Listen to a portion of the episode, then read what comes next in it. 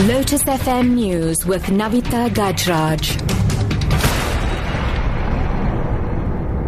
Two o'clock, good afternoon. Three Clifton College pupils in Durban have been booked off sick after they contracted the highly contagious H1N1 flu at the weekend, according to the principal.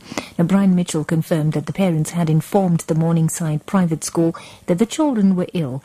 Another KwaZulu-Natal school, Ashton International College in Ballito, on the north coast, recorded three cases of H1N1 last month.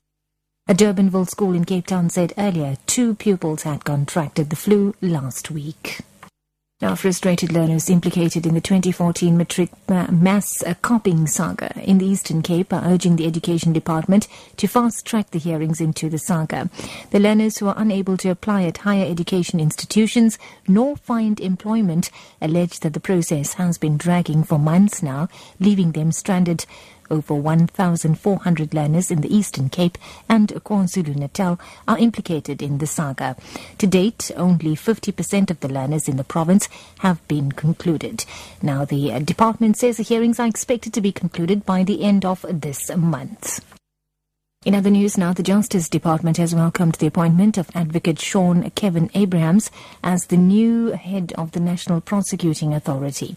President Jacob Zuma announced Abrahams' appointment a month after former National, National Director of Public Prosecutions, Mxolisi Nxasana, resigned from the position. Spokesperson for the Department of Justice and Correctional Services, Mthunzi Mhaga, says that President is convinced that his appointment will bring stability to the institution. The president was impressed by his CV, which spoke volumes. If you look at the fact that he's had prosecution from the prosecution experience from the district court, the regional court, and the high court. And I worked with him, and I know exactly what we are likely to get out of him because he's one person who considers the NPA to be central in defending the constitutional democracy, strengthening it and given the fact that they occupy an integral part of the criminal justice system. And wrapping up, chilly morning temperatures are expected to continue for the rest of this month and in July. The Weather Service says minimum temperatures are expected to plummet below zero degrees for most parts of the country, especially the interior.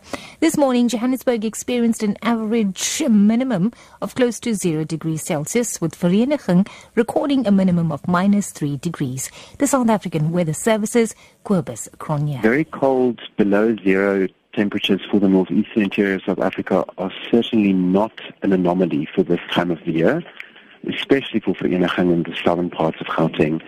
So moving into the rest of winter, we can see sub-zero temperatures quite frequently.